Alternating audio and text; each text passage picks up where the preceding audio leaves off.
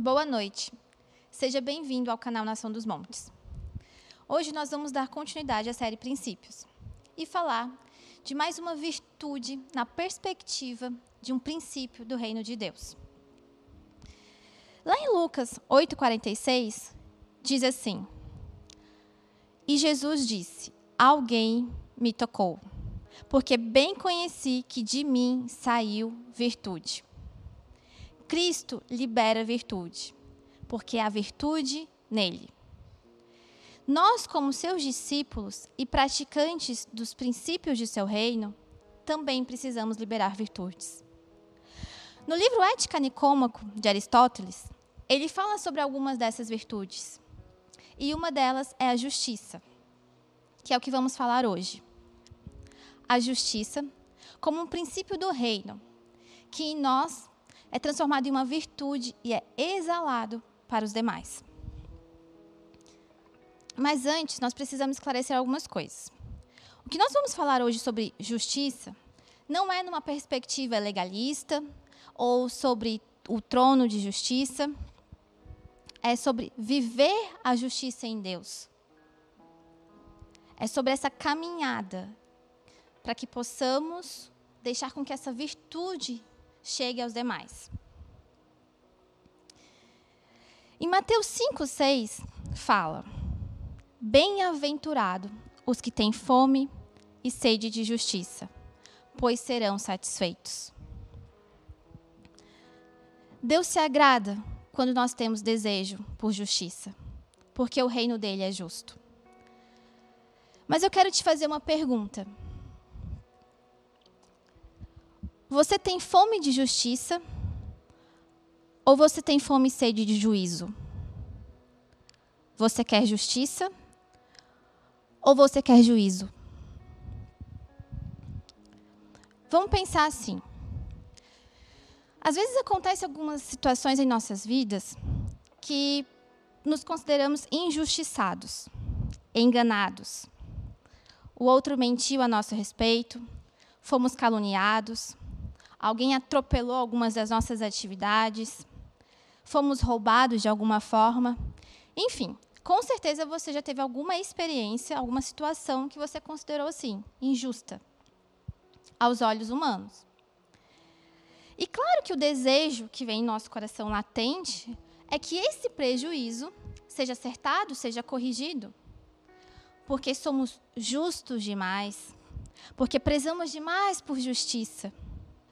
Mas, se de repente, diante dessa situação, na verdade Deus nos mostrasse que a justiça seria apenas perdoar, liberar perdão, gratuito. A correção, o prejuízo que queremos ser ressarcidos, não vai vir. Ou seja, a justiça que pensamos que vamos ter ressarcimento na verdade, Deus pode estar falando: entrega, libera, perdoa, perde para o outro.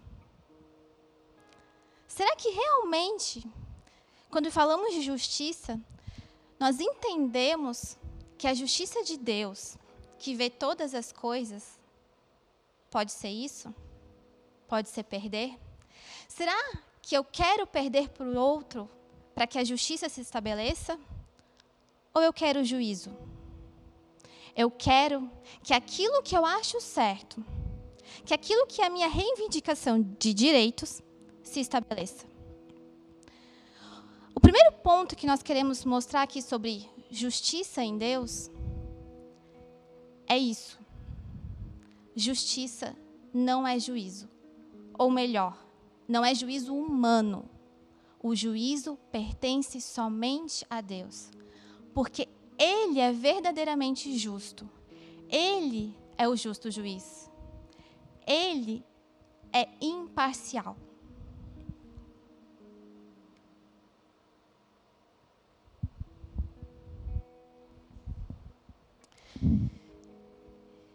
Então eu preciso entender que para eu viver o princípio da justiça, para que saia virtude de justiça de mim, eu preciso desvincular da ideia de que eu vou emitir juízo e deixar que ele faça. o juízo eu entrego para Deus.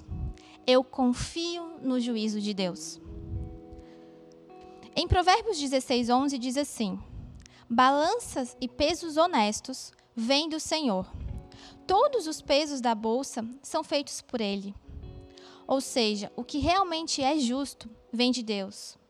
E o primeiro lugar que devemos habitar na justiça é na confiança completa em Deus, na confiança que Ele é justo. Eu não vou viver a justiça de Deus se eu não confio totalmente nele. Ele é a rocha, as suas obras são perfeitas e todos os seus caminhos são justos. Deus é fiel, que não comete erros. Justo e reto ele é, diz lá em Deuteronômio 32, 4. A palavra está o tempo todo afirmando o quanto Deus é correto, o quanto Deus é perfeito, o quanto os caminhos dele são justos. Então eu não posso duvidar dessa justiça, eu não posso duvidar da tomada de decisão de Deus. Toda vez que eu me afasto disso, toda vez que eu duvido, que eu sou incrédulo quanto à justiça de Deus, quanto à decisão dele, eu estou querendo justiça própria. Eu estou querendo o meu juízo, aquilo que eu acho certo, eu estou sendo egocêntrico. E aí eu não vivo a verdadeira justiça de Deus.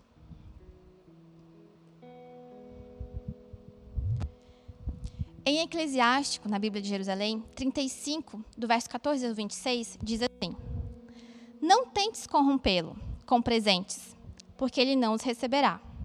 Não te apoies em sacrifício injusto pois o Senhor é juiz que não faz acepção de pessoas. Ele não considera as pessoas em detrimento do pobre, ele ouve o apelo do oprimido. Ele não despreza a súplica do órfão, nem da viúva que derrama o seu pranto. O Senhor não tarda e nem tem paciência com eles, enquanto não quebrar os rins das pessoas sem piedade e tomar vingança das nações. Enquanto não exterminar a multidão de orgulhosos e quebrar o cetro dos injustos, enquanto não retribuir a cada um segundo as suas obras e julgar as obras humanas segundo suas intenções, enquanto não fizer justiça a seu povo e alegrá-lo com a sua misericórdia. Oportuna é a sua misericórdia por ocasião da tribulação, é como a nuvem e chuva no tempo da seca. Ou seja, eu não preciso duvidar que Deus quer justiça, que Deus quer ser justo, que Deus olha para o órfão, que Deus olha para o oprimido, que Deus escuta o clamor desses. Não, Deus tem interesse em fazer essa justiça. Deus tem interesse que, que a justiça para esses, que a justiça para os humildes venha. Ele quer exterminar a raça de orgulhosos, ele quer exterminar toda a altivez, e ele fará isso porque ele promete juízo. Então, eu posso entregar toda a minha confiança a Ele. Eu não preciso ficar relutando com Deus. Ah, mas será que isso vai acontecer? Será que eu vou ser beneficiado? Eu quero, eu quero, desculpa, eu quero justiça ou eu quero benefício próprio? Essa é a questão quando eu tenho que pensar em justiça. Quando eu penso na justiça do reino de Deus. O que, que realmente é o desejo do meu coração? É a justiça dele? Ou é o favoritismo do meu egocentrismo? Nós sabemos que o justo vive pela fé. E a fé é a minha confiança no Senhor, que me leva a viver a justiça dele. Eu preciso confiar completamente em Deus. Eu preciso ter fé total nele. Só assim eu vou encontrar a verdadeira justiça.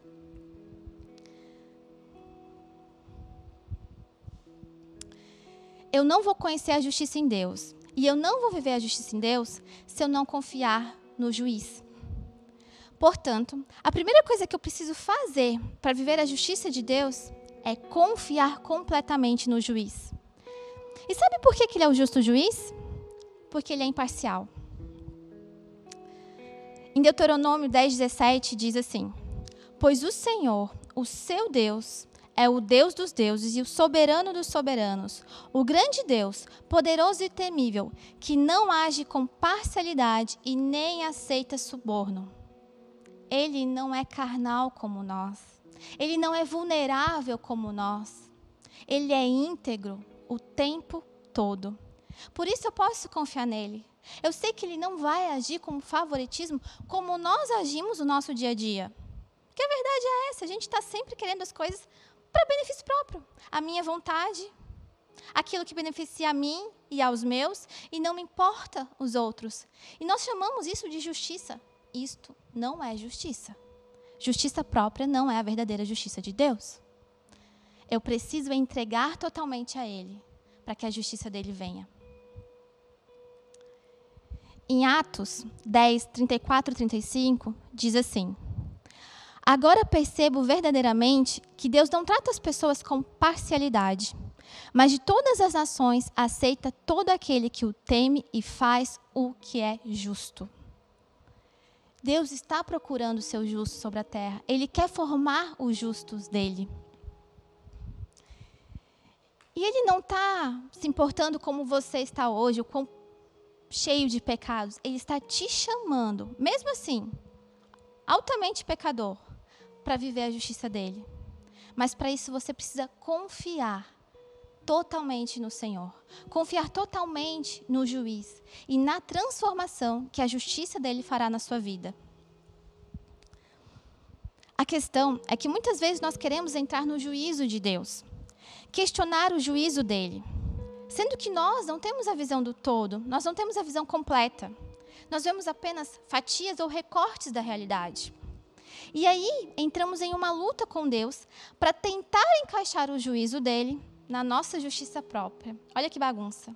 Olha o quão distante isso é da verdade, da justiça e dos princípios do reino.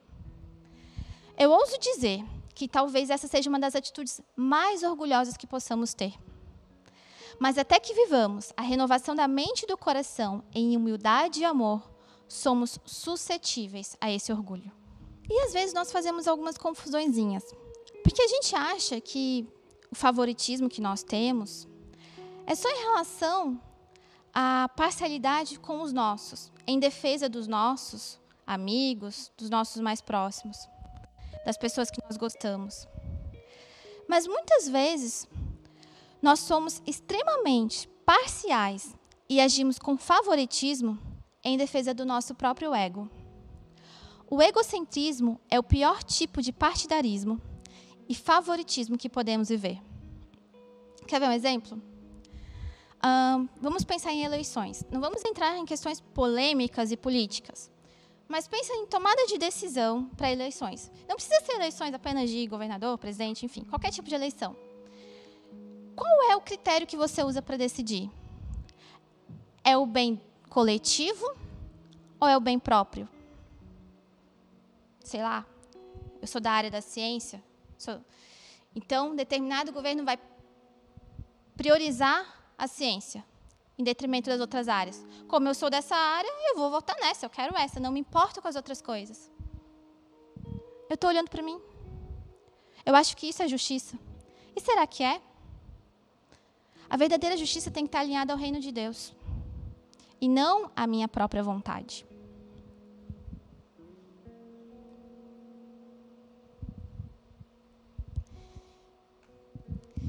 Isso nos leva ao entendimento de que a justiça de Deus está em não julgar, conforme Mateus 7, versos 1 e 2. Não julgueis, para que não sejais julgados. Porque com o juízo que julgardes, sereis julgados, e com a medida com que tiverdes medido, vos hão de medir a vós. Isso é muito bem ilustrado, mostrado, no filme A Cabana, né? quando Deus se coloca ali na posição de juiz e mostra toda a situação, todo o contexto que envolve ali o personagem, o principal, o pai dele. E ali a gente vê uma coisa muito importante na justiça de Deus: a misericórdia, o amor. Sabe um outro motivo que eu posso confiar na justiça de Deus, nele como juiz? É porque vem acompanhado de misericórdia, de amor. A Bíblia nos fala que Deus se agrada de ser misericordioso.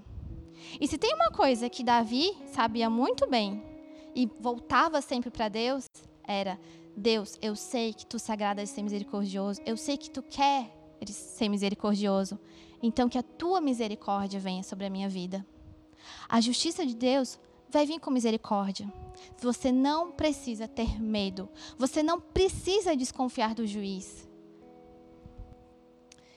Mas então nos perguntamos: como é que eu vou poder manifestar essa justiça de Deus, esse princípio da justiça dele? Como é que eu vou poder transmitir isso? A resposta está lá no Salmo 19.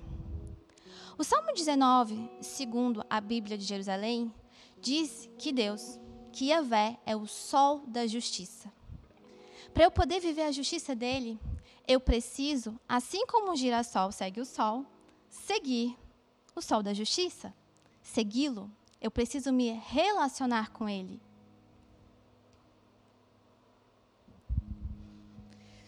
Antes de lermos o Salmo 19, vamos prestar atenção lá em Eclesiástico 27, verso 8. Se perseguires a justiça, tu a encontrarás e te vestirás dela como de vestes de glória. Ou seja, eu realmente preciso ir atrás da justiça. Eu preciso procurar caminhar com ela. Eu preciso seguir o princípio do girassol com o sol. Seguir o sol da justiça. Então, se eu perseguir o sol da justiça, como um girassol segue o sol, assim eu viverei a justiça em Deus. Porque eu me relacionarei com Ele, e a sua luz brilhará em mim. Pois para a luz dele brilhar em mim, a minha natural tem que apagar, a minha carne tem que morrer. Vamos ver o que fala o Salmo 19. Os céus contam a glória de Deus, e o firmamento proclama a obra de suas mãos. O dia entrega a mensagem a outro dia, e a noite a faz conhecer a outra noite. Não há termos, não há palavras, e nenhuma voz que dele se ouça, e por toda a terra sua linha aparece, até os confins do mundo a sua linguagem. Ali pôs uma tenda para o sol e ele sai, qual esposo da alcova, como alegre herói, percorrendo o caminho. Ele sai de um extremo dos céus até o outro extremo, extremo. Vai seu percurso, e nada escapa ao seu calor. Ou seja, o sol da justiça tem o controle de todas as coisas. Ele percorre tudo, ele passa por tudo, ele tem ciência de tudo. Por isso eu posso segui-lo. A lei de Yahvé é perfeita, faz a vida voltar. O testemunho de Yahvé é firme, torna sábio o simples. Isso é a justiça de Deus.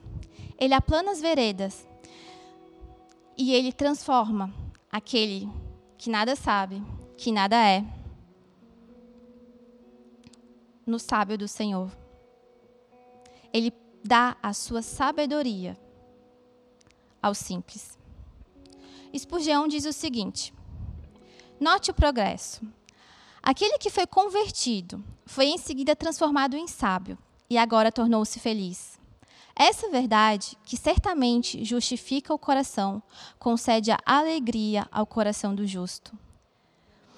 Quando eu percorro esse caminho, olhando para Deus, me relacionando com Ele, permitindo com que os seus ensinamentos, as suas verdades, a sua lei perfeita entre em mim e seja manifestada, eu vou me tornando sábio. E, consequentemente, eu vou me tornando feliz. A verdadeira sabedoria, ela também traz felicidade. E esse é um dos desejos do nosso coração. Quando nós dizemos que buscamos justiça, lá no começo, mas ainda a gente está muito preocupado com o juízo, na verdade, a gente quer uma alegria, a gente quer contentamento, a gente quer felicidade. A justiça de Deus, o caminho da justiça de Deus, do relacionamento com Ele, faz isso conosco. Nós encontramos essa felicidade à medida que as nossas veredas são endireitadas.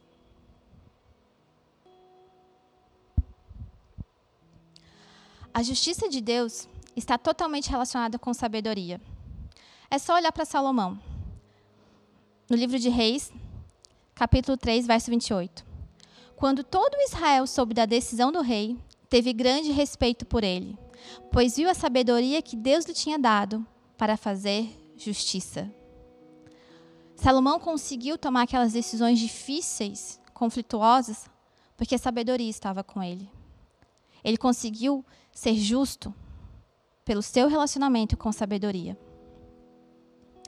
Quando eu abro mão do juízo, dou liberdade em mim para conhecer os segredos de Deus, conhecer a sua sabedoria e, portanto, a sua justiça.